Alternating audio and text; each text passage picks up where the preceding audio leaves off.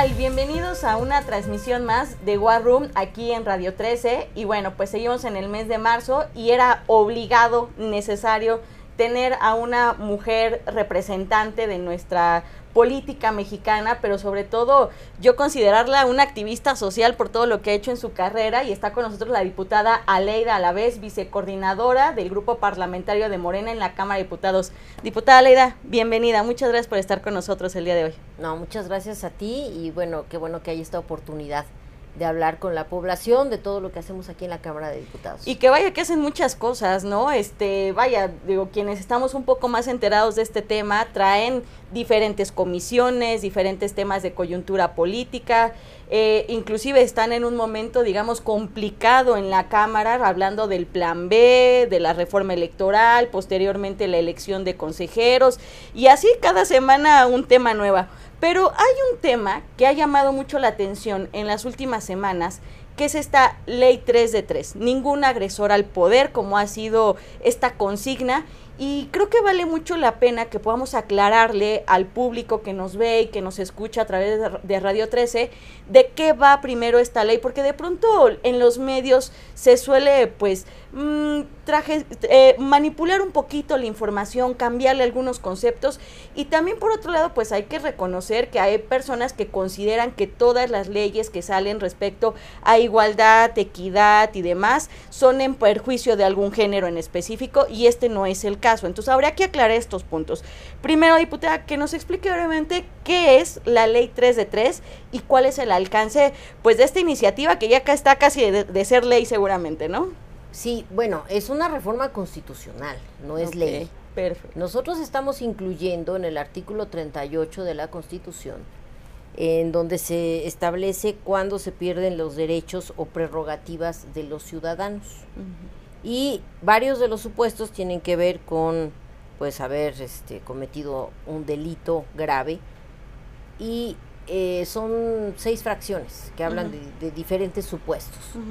Pero el supuesto que nosotros le agregamos es una fracción 7 en donde establecemos que por tener sentencia firme en cualquiera de sus tipos penales o supuestos, por delitos contra la vida, la integridad corporal, la libertad y el normal desarrollo psicosexual.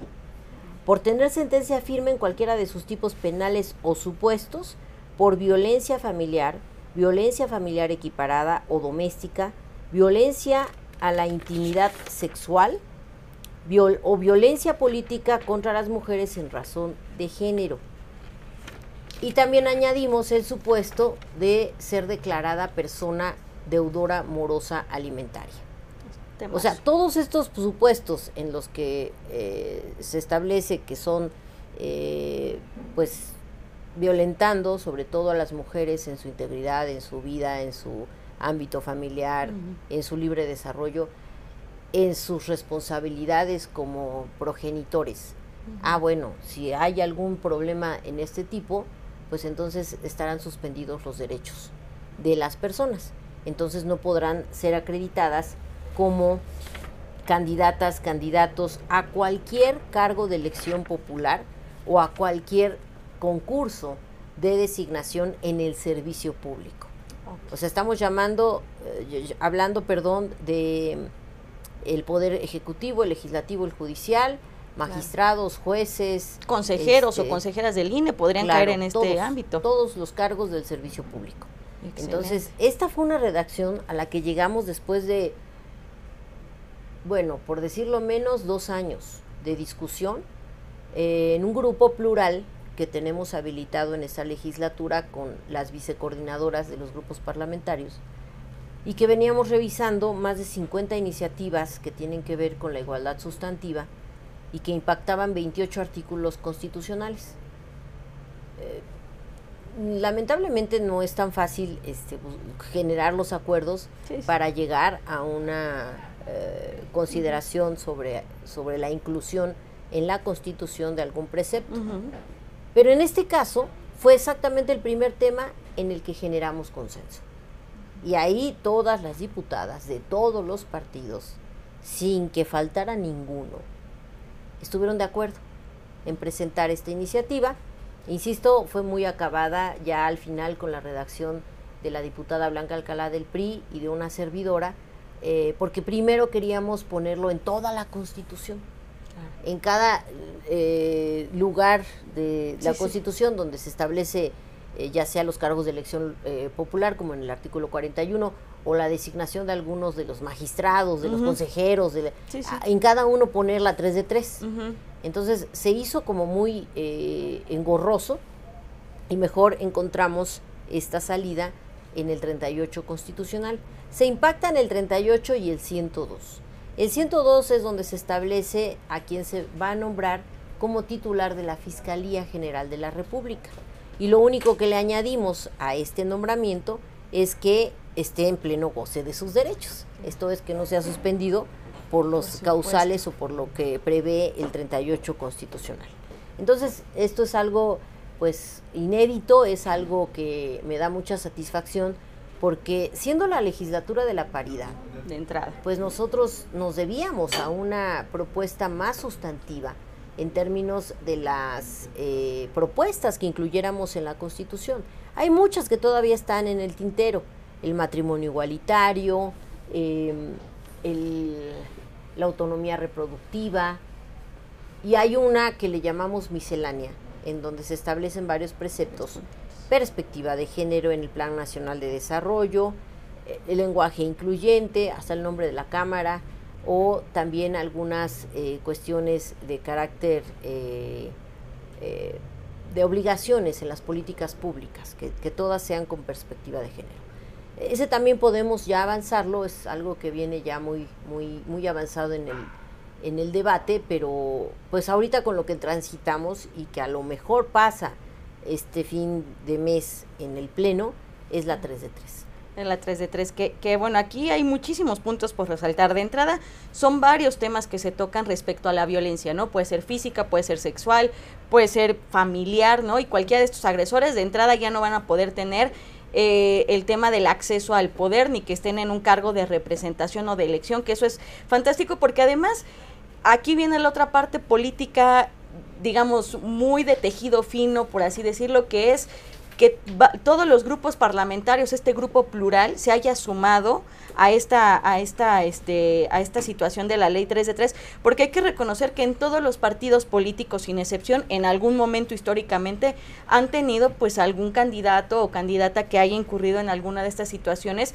y que se ha cuestionado un poco, ¿no? Cómo, cómo es posible que lleguen o que sean candidatos y demás, cuando, cuando inclusive, bueno, pues no solamente es que hay un proceso, sino que han sido señalados previamente y esto permite darle una tranquilidad a la ciudadanía, ¿no? Que son personas honorables, que es lo que se espera de sus representantes. Entonces es, es, es una gran, un gran acierto. Y por otro lado, el hecho de que la, eh, todos los grupos se hayan podido sumar entiendo que también las eh, compañeras diputadas del PAN, ¿no? Estuvieron de acuerdo. Todas, absolutamente todas. Aquí no hay un tema eh, que, vaya que porque unos son de izquierda, de derecha, de centro, sino trasciende y entienden que esto es para el bien de la población, ¿no? Mira, yo creo que, eh, insisto, eh, no podíamos estar en otra posición siendo la legislatura de la paridad, asumiendo que tenemos un problema real de violencia contra las mujeres muy fuerte, muy serio, y que ya como problema de carácter social, el Estado tiene que entrar a intervenir en esto. Y el Estado se norma en nuestra Constitución. Entonces, la aportación que nosotros queremos hacer a que esta situación cambie es a poner un mandato constitucional.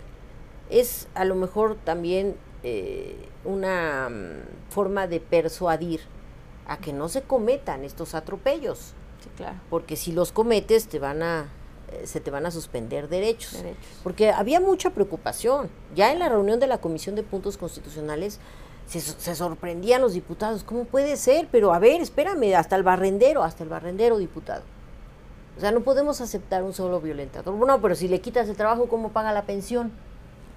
Es el, eh, la cantaleta de siempre. Sí. La cantaleta de siempre. Bueno, le quitas el trabajo al agresor y cómo mantiene a los hijos. Lo mandas a la cárcel, cómo mantiene a los hijos.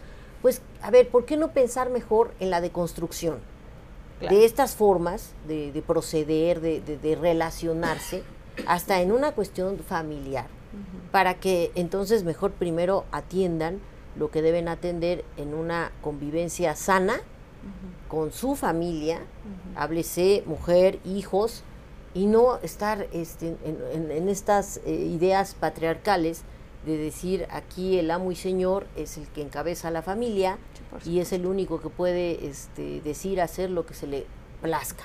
No, más bien vamos haciendo una, es una suerte de convivencia equitativa, paritaria, que, no solamente sea una cuestión de denunciación, que lo vayamos traduciendo a nuestra cultura del día a día, para que entonces se disuada a esas personas que pretendan ser morosas alimentarias, porque esta fue la discusión más, más chistosa, más este, álgida, pero también que, que, uno no da crédito ¿no? de las preocupaciones que puede llegar a ver. ¿Por qué sentencia firme? Es que tiene que haber una sentencia firme. Bueno, a ver, si hay una sentencia firme para pensión alimentaria, pero el, el sentenciado cumple, entonces no es moroso. Claro. Y no entra en el supuesto de estar en, en violencia porque, porque está cumpliendo con su sentencia. Sí, sí, sí. Entonces ahí el supuesto cambia. Por eso es persona declarada como morosa. Morosa. Y eso solamente lo hace el juez cuando hay una sentencia que no se esté cumpliendo. Entonces es ahí donde es nada más cumplan. Y en el momento en el que cumples eso, sí. se te libera. O sea, no eres deudor. Sí, sí. Cuando, eh, cuando eh, es un poco como lo que a veces podemos entender en el buró de crédito, ¿no? O sea, si tú quieres acceder a un préstamo de una casa o de un coche, pues mientras no seas moroso y no aparezcas en el buró, puedes tener otras tarjetas de crédito y seguir adelante, ¿no? O sea, eres un sujeto crediticio. Aquí pasa algo similar, ¿no? Puedes tener una sentencia de pensión alimenticia que otorgues, pero siempre y que tú cumplas, no pasas por esta situación. La morosidad, el no cumplir, ese es el, problema, ¿no? Real de, de las personas que, que, no lleguen a este, a este punto. Y, y a ver, yo aquí tengo una, una, duda un poco técnica, ¿no? Porque creo que en algún momento lo, lo, lo habíamos podido platicar en su momento, es esta parte de si es una sentencia ya eh, definitiva o temporal o cautelar o previa, ¿no? En este sentido, este, explicaban algunos abogados, a ver, la sentencia temporal es de dos, eh, te lo pueden otorgar en uno o dos días. Y en ese momento, pues tú tienes que empezar a pagar una vez que ya se te declaró. Desde ahí podría empezarse a contabilizar de manera morosa o eh, aquí eh, tendríamos que esperar a que fuera la sentencia ya definitiva por parte de los del juez. A ver, insisto, es que nosotros tenemos que tener mucha claridad en esto. Si hay una sentencia y esa sentencia se cumple, no es moroso. Si vuelve a persistir la morosidad, pues vuelve a caer en, el, en la lista. De hecho, ya el Senado aprobó una relación de morosos alimentarios. Para que no puedan acceder a tener licencia de conducir y que pierdan también varios, digamos, eh, ¿cómo los registros de la vida cotidiana y que eso pues te permita ser un poco eliminado socialmente, ¿no? O que no puedas tener acceso porque bueno, pues es lo que pasa inclusive volviendo a este término financiero que a lo mejor la gente pueda relacionar un poco más. Tú quieres cualquier tipo de crédito, no importa la cantidad, si estás en el buro de crédito porque quedaste de ver un peso, pues no puedes acceder. Entonces, en este caso aplica que no pueden tener licencias de conducir, ¿qué, qué otras este podrían aplicar ahí? O sea, este eh, la minuta del Senado es, en ese sentido. En ese sentido. En impedirles el pasaporte. El pasaporte. La, licencia. Pero aquí no. Aquí es una reforma constitucional. Tiene todavía más peso, más peso. Porque pierdes derechos políticos. Y esto es eh, cargos, o sea, acceder al servicio público y que, cualquiera de sus... y que lo, lo, mejor que podría pasar es que fuera, es más bien reforma constitucional y va a permear en los congresos estatales y por lo tanto en todo el país, ¿no? O sea, es. O sea, eh, es un mandato constitucional. Es un mandato Todas las entidades tienen que entrar en esta... Eh, en, asumir esta nueva, esta nueva forma de establecer cuándo sí, cuándo no tienes derechos políticos. Entonces, eh, es, ya la verdad es de, enorme trascendencia, porque para nuestra desgracia, el asunto de la, mm, la morosidad en pensión alimentaria es en las bajas esferas económicas hasta las más altas. O sea, atraviesa todos los estratos sociales. Claro. Y no se vale.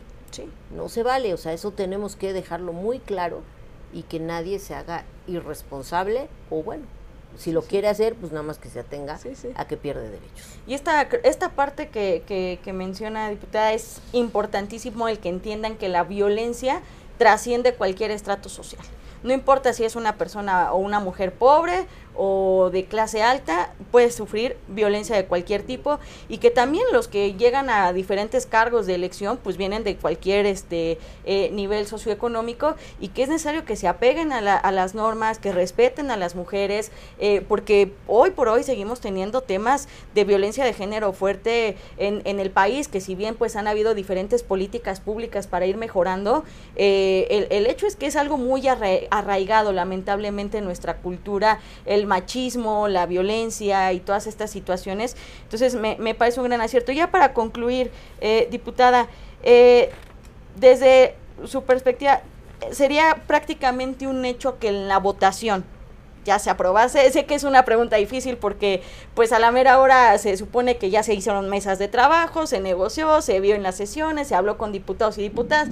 Dicen que sí, pero a la mera hora del pleno algo pasa, alguien les dice y van para atrás, sobre todo este a lo mejor otros grupos opositores a este tipo de, de cuestiones podríamos hablar de que contaríamos con una buena voluntad conforme al trabajo que han tenido este grupo plural y que podríamos decir sí se puede votar, porque hoy en día es difícil inclusive las mayorías en la Cámara. Sí, claro, para cualquier reforma constitucional es estar en el reto de los de los 333 votos que se requieren. El número mágico. Pero fíjate que ya lanzamos el reto, ¿sí? usando las redes sociales, claro. en TikTok, los diputados nos vamos a ir retando en cadenita hasta lograr el número que requerimos estamos retando tanto a mujeres como a hombres, para que no haya que al momento sorpresas o que a mí no me dijeron o yo no entendí o porque aquí dice eh, ah, tal cosa. A cuando, mí no me llegó el documento. Cuando esto no eh, contraviene los derechos. hay diputados que han estado de veras en la lógica de que se les está impidiendo eh, ejercer sus derechos. o, o, de plano violentándoles la presunción de inocencia así nos dicen, sobre todo por el delito especial que es la violencia política en razón de género, porque es un delito de carácter casi administrativo, o sea, no es delito penal. Se, se, establece en la ley de acceso de las mujeres a una vida libre de violencia y lo sanciona el Tribunal Electoral. Es un delito especial, pero es delito. Entonces también por eso lo separamos en la redacción con esto de tener o no sentencia firme, porque cuando sí o cuando no hay esta condición de estar eh, en, en, falta, ¿no? Y está en falta quien tenga la sentencia y no la cumpla. Claro.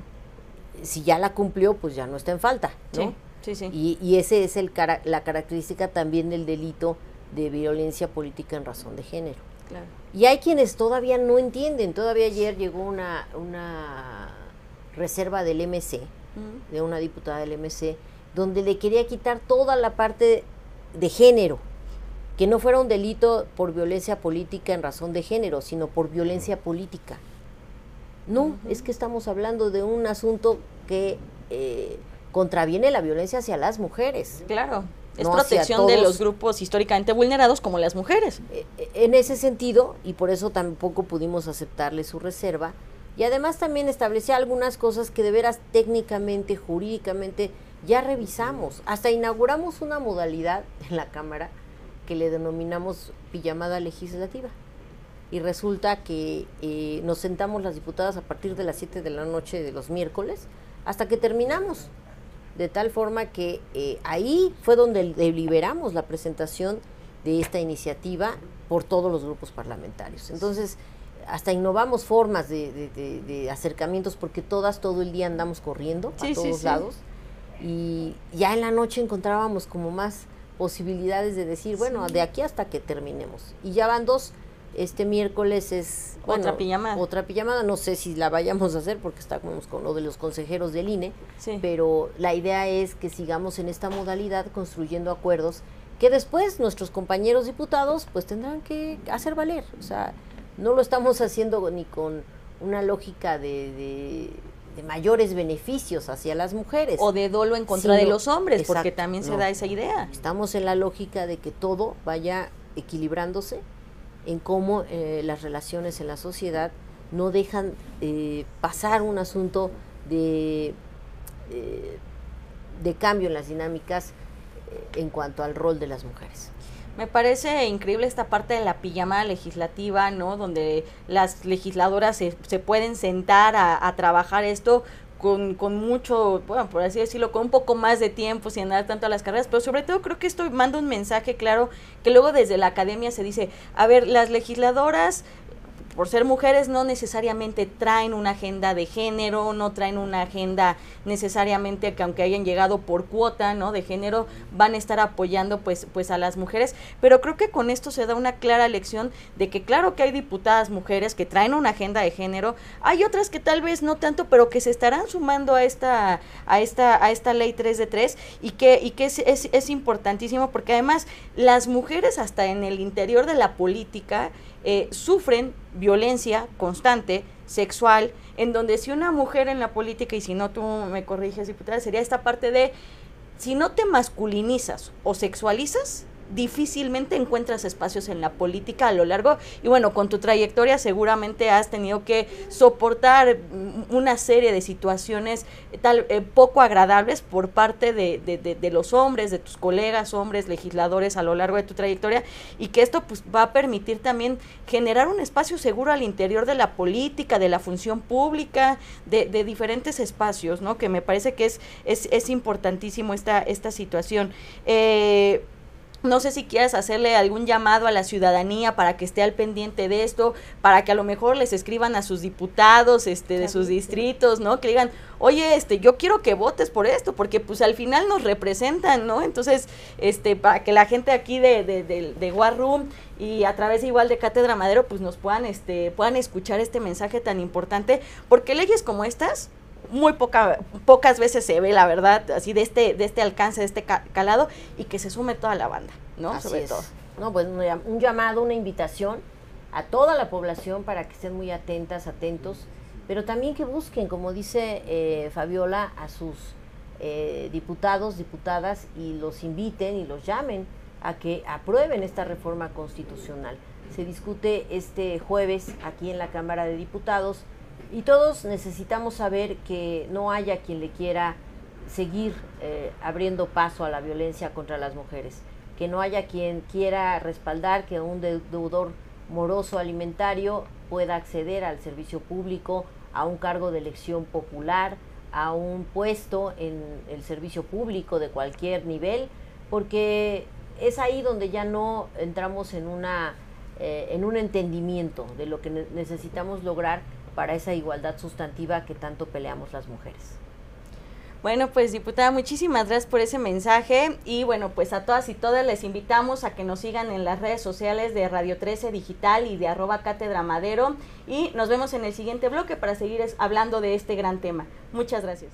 Hola, eh, gracias por seguir aquí en War Room, en Radio 13 y bueno, pues continuamos hablando del tema Ley 3 de 3 eh, ningún agresor al poder, como ha sido la consigna de las diputadas que han impulsado esta, esta, esta iniciativa de reforma constitucional, que ese es un primer gran paso, ya nos explicaba la diputada Leida respecto a este tema, de cómo, de, de no es una simple ley, sino es una reforma constitucional que además hoy por hoy las reformas constitucionales son muy complejas de cabildear en la Cámara de Diputados, lo estamos viendo con el tema de consejeros eh, del INE, por ejemplo, y, muchas otras.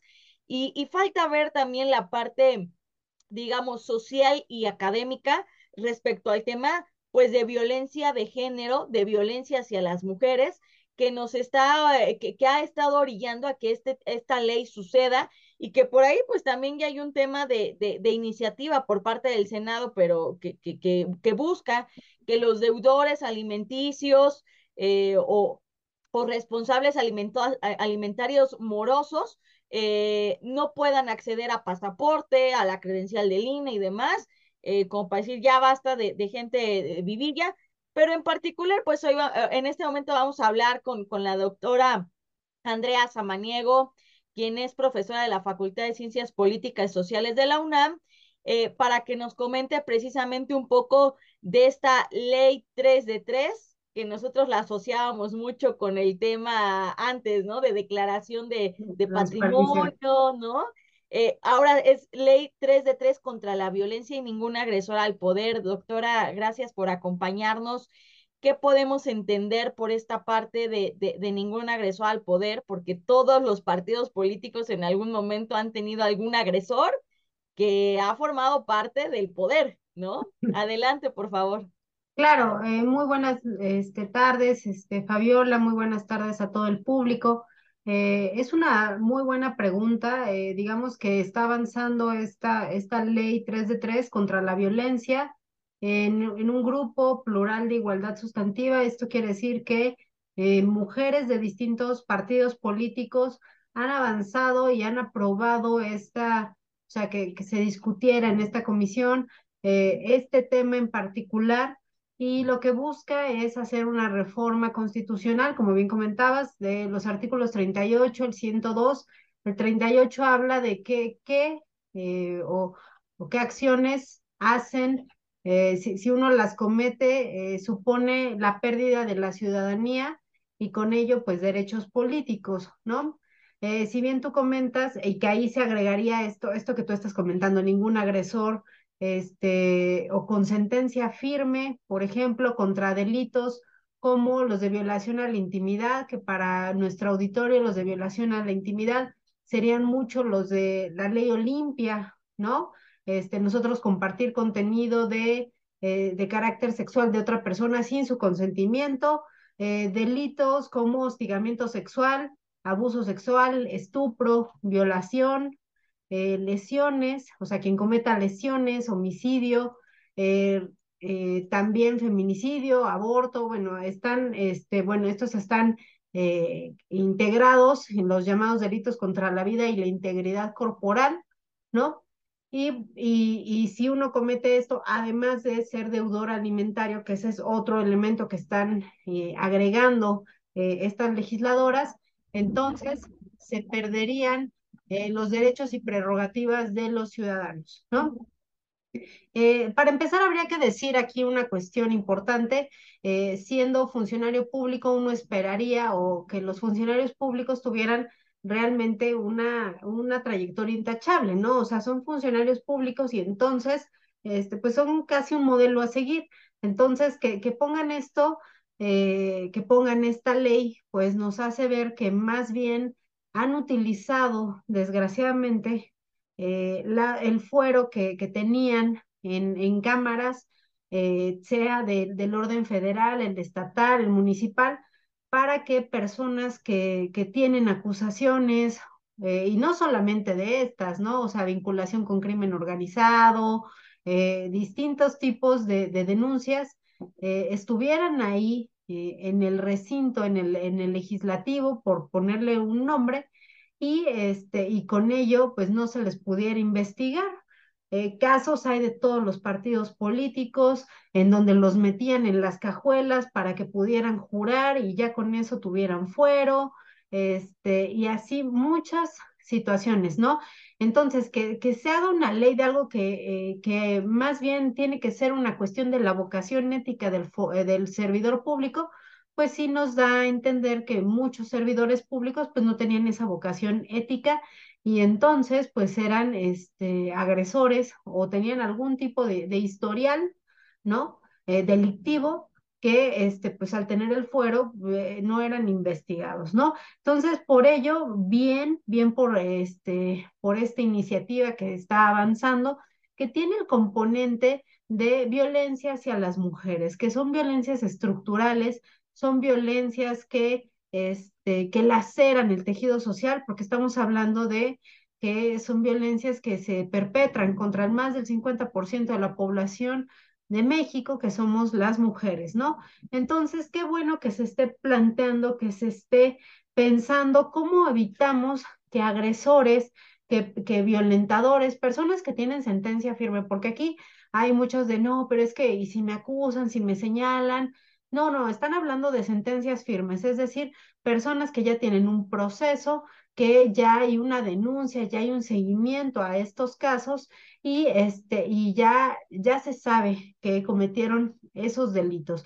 O personas, como en el caso de los deudores alimenticios, que este, pues tuvieron hijos con alguna, alguna mujer eh, y después por alguna razón se separan, lo que sea, y no cumplen con, lo estipulado por la ley de otorgar una pensión alimenticia a los infantes, ¿no? O sea, que, que cubran las necesidades de los infantes por, eh, por la razón que sea, no cubren con esa, este, con esa obligatoriedad y entonces, este, por ello, eh, también no podrían estar eh, en, como funcionarios públicos. Eh, entonces, estamos hablando de evitar que se sigan perpetrando estas violencias, como les comento, que son de carácter estructural, que laceran el tejido social, que además, pues, que, ¿cuál es la enseñanza? O sea, si un violentador, si un violador, si alguien que, este, que tiene negocios de trata, está en la máxima tribuna o está en un ámbito de poder que no nos hace pensar que en ese ámbito va a seguir violentando, va a seguir ejerciendo el poder y va a seguir este, dañando al tejido social, ¿no? Entonces, por ese lado es, es positivo, llama la atención y no tanto que sea un grupo plural, porque, bueno, al final estas mujeres, sin importar de qué partido político son, seguramente han sido víctimas de la violencia, de, los, de las distintas modalidades de la violencia, ¿no? Sea institucional, sea eh, laboral, sea eh, doméstica, cualquier tipo de violencia. Entonces, a pesar de las diferencias partidistas, ahí hay un origen o ahí hay un, un común denominador, ser mujeres y este, ser, em, haber sido violentadas. Es, es muy probable que cualquiera de estas legisladoras hayan sido violentadas en alguno de estos ámbitos y por lo tanto consideren que es importante, imperante eh, legislar en esto. ¿Qué, ¿Cuál es el quid o cuál es el tema que, que veo difícil y que ya tendrá entonces que seguramente legislar la Suprema Corte de Justicia. Eh, al final, bien lo decías tú, Fabiola, bueno, no solamente es que se le, se le niegan, bueno, se le quitan este, los derechos, este, eh, los derechos o prerrogativas de, los ciudadanos se, suspenden, no es que se le quiten porque una vez que se restituyan, una vez que este, paguen, eh, sea el delito que sea, o sea, una vez que se, se, se pague en la sociedad, eh, se le restituyen estos derechos, pero aquí también está la cuestión de no puede sacar una credencial para votar y nosotros sabemos que esa credencial para votar no solamente lo utilizamos para votar, sino es un medio de identificación y entonces pues ahí estamos negando otro tipo de derechos eh, el tema del pasaporte. Yo entiendo para qué es, pues para que no escape, para que no escape de la justicia que no va a poder emitir un pasaporte, pero también dice la iniciativa y ahí entonces ahí tendríamos que ser cuidadosos que no puede acceder a servicios públicos, pues un servicio público sería el de salud, educación, no sé, hay muchos servicios. y eso es un derecho, ¿no? Exactamente, y entonces la, la, la Suprema Corte va a tener que determinar si este, esta ley 3 de 3 contra la violencia va o está violentando derechos de otros, ¿no? O se está violentando los derechos de, este, pues, de los deudores alimenticios, de, o sea, eso va, va, me imagino que va a acabar allá en la Suprema Corte y va a ser un debate de tipo constitucional, qué derecho, eh, en términos de derechos, qué derecho va por encima de cuál otro, este, yo e, puedo Exacto, que, ese, que ese es todo un debate, ¿no? Perdón, doctora, que te interrumpa. Por ejemplo, pasa con la elección, para ser electo, por ejemplo, o electa, eh, mexicanos de 18 años, mexicanos o de eh, o, o, este o a lo mejor que hayan sido de padres mexicanos, lo que tú quieras, ¿no? Eh, y todos y así dice, todos tienen derecho a, a votar y a ser votados. Pero hay una parte en donde eh, si tú este, está, eh, bueno, obviamente estás en situación de, de, prisión, por ejemplo, no pueden votar por alguien que está este, e, en prisión. Eh, o, por ejemplo, acceder a ciertos cargos de la función pública, te piden esta hoja de que tú no estés inhabilitado administrativamente para ejercer la función pública. Entonces, sí, claro que hay esta serie de derechos que, como bien dices, doctora, sería que la cuestión de ir viendo qué dice la Corte y decir, bueno, a ver, este derecho tiene más que este de acá, ¿no? Y entonces, se, digamos, entre comillas, se anula o se suspende a partir de que después se, se, se pague, pero por otro lado, que no sea violativo total de los derechos humanos, porque un derecho esencial es la salud. Y si no puedes acceder a la salud, por más que seas un deudor alimenticio eh, o, o, que seas moroso alimenticio, sí necesitas acceder a la salud, sí o sí. Por ejemplo, yo lo vería desde, desde ese ámbito, pero ya lo, lo hará la resolución la, la Suprema en su momento, ¿no? Supongo que va a ir para, para allá en ese sentido, justo por esto, y es un debate que a nosotros no nos va a tocar, o sea, no nos toca analizar tal vez desde la perspectiva feminista, te diría, bueno, pues es que los derechos de la mujer va por encima este, de, o sea, porque es una violencia estructural y entonces lo que estamos tratando es de quitar estas inercias estructurales de, este, pues de que la agresión y la violencia se viven en todos los campos, se viven en todos los ámbitos. Sí, desde la perspectiva feminista, obviamente esa, eh, esa es el análisis, los morosos alimenticios, pues a quien violentan a los grupos más vulnerables, mujeres y niños, ¿no? Que son grupos históricamente vulnerados eh, institucionalmente y por, y por múltiples e infinidad de causas. Entonces, y van recrudeciendo violencias de otro estilo pero pues esto ya no nos va a tocar, no nos tocará a nosotros, será ver el criterio que, que priva en la Corte, a ver si no dicen que este, o sea, sí, la ley 3 de 3 contra la violencia, pero este, pero no, no podemos quitar otro tipo de, o sea, el derecho a la salud, al trabajo, estos no los podríamos quitar, por ejemplo, ¿no? Eh, yo insisto, el que lo tengan que poner como, como una obligatoriedad o que se pierden los derechos de los funcionarios públicos, me da a entender que eh, pues había funcionarios públicos que violentaban, ¿no? o que estaban en redes de trata, o que eh, eran agresores sexuales, son agresores sexuales, son violadores eh, y múltiples cosas, ¿no? Entonces, que lo tengan que poner me habla de lo mucho que tenemos que trabajar nosotros en la construcción de un servicio público eh, con una vocación de servicio y no utilizar estos espacios más como espacios para librar a la justicia y no rendir cuentas, ¿no? Pero es un buen avance, insisto, es un buen avance.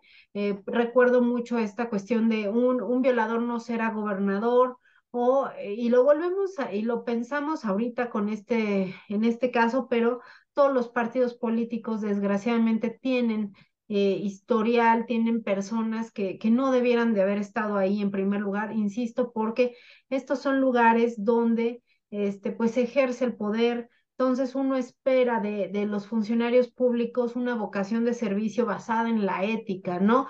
No basada en criterios de enriquecimiento o eh, en criterios de, este, de, de, burlarnos de la justicia. Entonces, eh, creo que es adecuado y además, pues va a ser de aprobarse así como está una, una buena, una iniciativa que va a generar inercias de no es bueno, o sea, de, aprendizaje sobre la sociedad, no es bueno cometer todas estas acciones porque, bueno, hay una consecuencia. ¿Cuál es la consecuencia? Que no puedes eh, trabajar, que no puedes este, acceder a distintos eh, derechos políticos, no puedes tener una credencial de elector. Entonces, puede crear estas, estas buenas eh, sinergias para, para eh, ir erradicando la violencia contra las mujeres, que no olvidemos que nuestro país es uno de los, este, bueno, tenemos 11 feminicidios diarios, tenemos índices donde más del, o sea, las encuestas dan, dan cuenta que más del 60% de las mujeres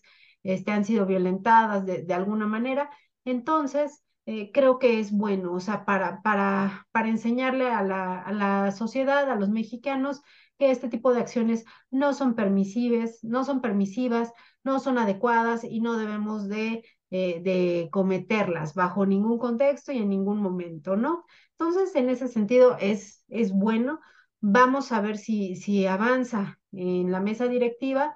Eh, ya pasó este tema en el Senado, el tema de los deudores alimenticios, y habría que ver, ¿no? Porque de menos eh, la Suprema Corte este, bueno, la Comisión Nacional de Derechos Humanos ya había dicho que es violatorio de los derechos humanos poner que un deudor, de, deudor alimenticio no podía ser, este, no podía acceder a un cargo público. La Suprema Corte dijo que no era, este, que no era ese el caso. Entonces, pues vamos a ver eh, con estos nuevos elementos qué es lo que estila, eh, qué es lo que piensa la Corte al respecto.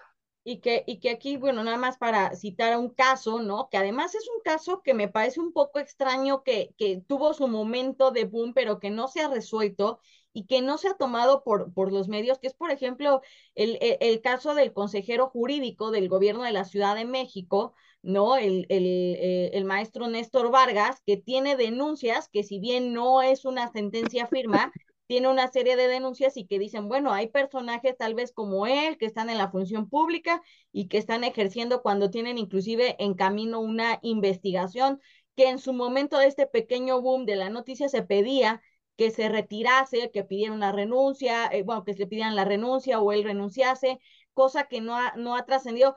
Pero así como ese caso que es muy político y que por lo tanto llama mucho la atención, o Félix Salgado Macedonio, o, este, o, diferentes casos de diferentes partidos políticos que ha por ejemplo, el, el caso de, de, Gutiérrez de la Torre del PRI, este, eh, que pasaba con la trata de personas, ¿no? Entonces, ahí hay, ahí hay una serie de, de, de agresiones que además sí tuvieron algunas de ellas sentencias firmes, y que, y que bueno, una vez que haya, este, eh, como bien coment comentadas, doctoras, se han habido, han habido casos en donde los metían precisamente a la cajuela, juraban, ya tenían fuero, y pues de aquí al proceso de desafuero siguen ejerciendo, siguen cobrando las, las dietas que no son nada económicas, pese a la reducción de, de, de, de sueldos.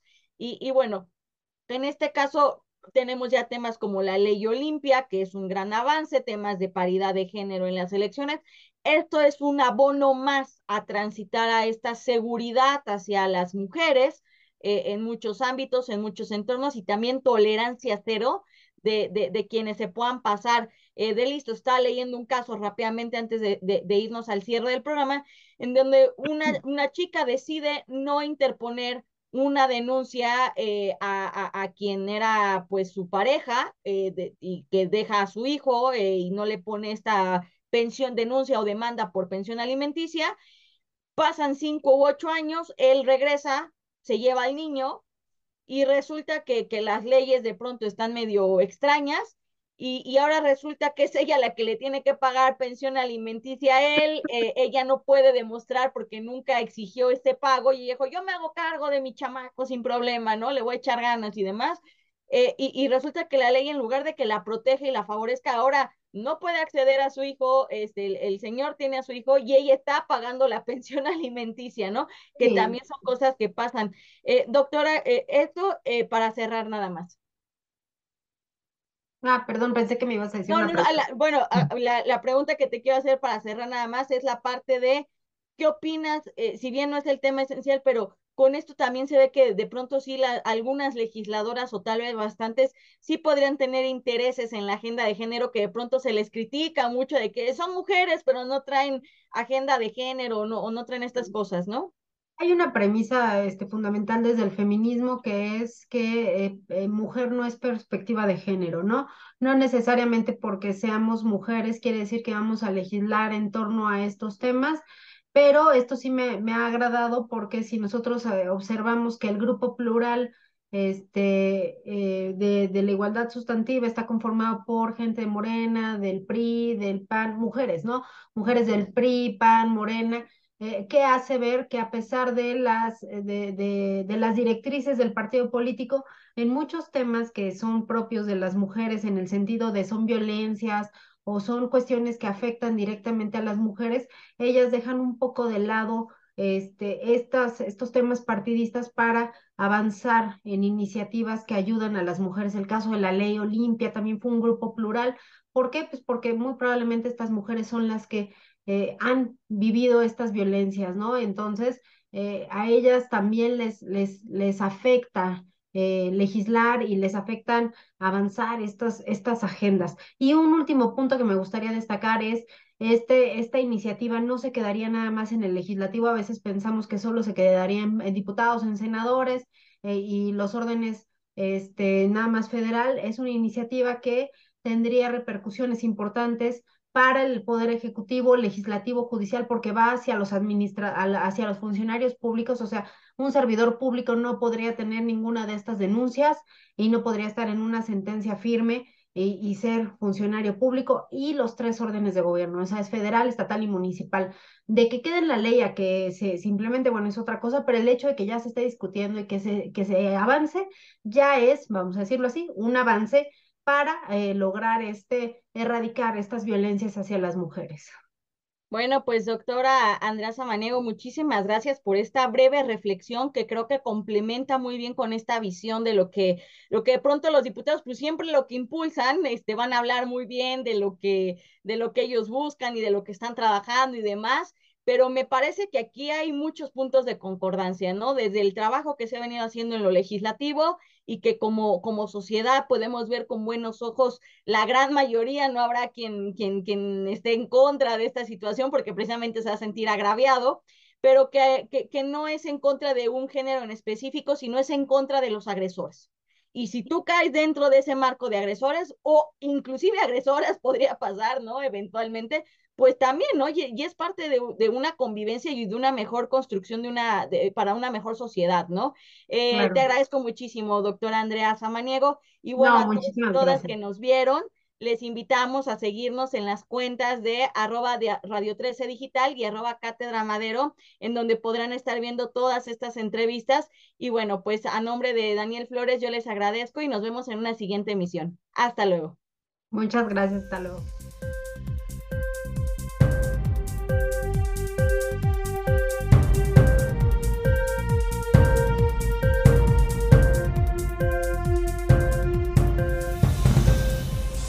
Desde cualquier dispositivo y en cualquier plataforma recibe las notificaciones de Radio 13 Digital. Venos y escúchanos en Facebook, YouTube y Daily Motion de Radio 13 Digital. Dale me gusta a nuestro perfil. Síguenos y activa las notificaciones de las publicaciones y video para que te lleguen las alertas de los programas que están al aire. Escucha nuestro podcast en Spotify, Amazon Music, Apple Music y Deezer. Síguenos en YouTube Búscanos como Radio 13 Digital. Suscríbete a nuestro canal y activa la campana para que te lleguen las notificaciones de todo nuestro contenido. Visita nuestra página web www.radio13.mx. Radio 13 Digital, programación consciente.